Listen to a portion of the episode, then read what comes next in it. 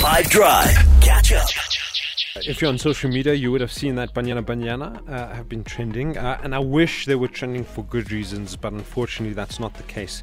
Uh, and uh, yeah, I want to talk about it. Uh, we know that Banyana Banyana are African champions. We know that uh, because the team made it to the AFCON semi-finals uh, and eventually winning the tournament, and because that happened, Banyana Banyana qualified for the Women's World Cup, fairly and very legit.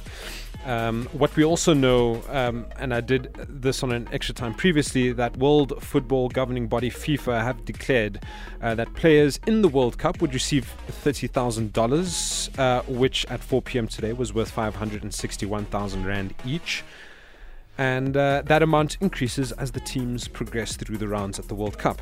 This payment, uh, the thinking FIFA had in mind, is to compensate for lower salaries and match fees in women's football around the world. Uh, that's at club level and international level. Uh, this is where things get confusing a little bit. So every team who are playing at the World Cup have a farewell friendly match, uh, which is also kind of preparation for the World Cup itself. The friendly is organized by that country's association. In Banyana's case, it's SAFA. SAFA organized a friendly against neighbors Botswana at the uh, Tsakane Stadium in the east rand of Johannesburg.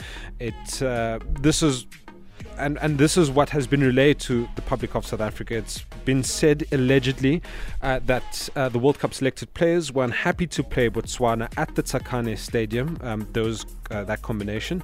Um, it's been said that the players uh, wanted better opposition and a better venue to play at, which I think is fair in any case, um, being African champions.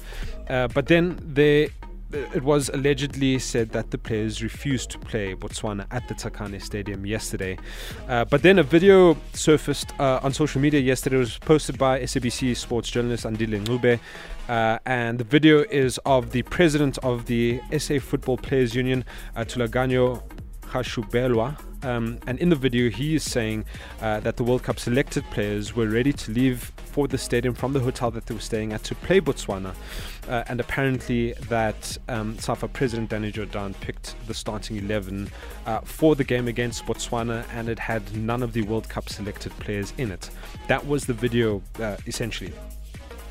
Uh, but at the same time, the World Cup bound players, uh, they kind of signed a contract with SAFA, uh, except in this contract doesn't include the $30,000 which FIFA are promising each player.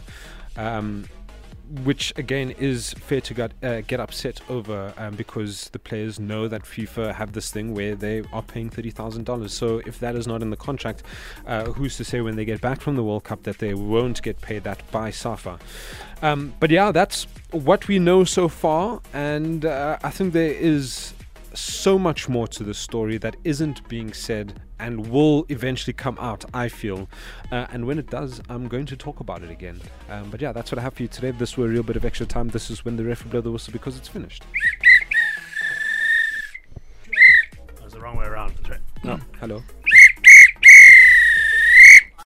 Catch up from some of the best moments from the 5 Drive team by going to 5FM's catch up page on the 5FM app or 5FM.co.za.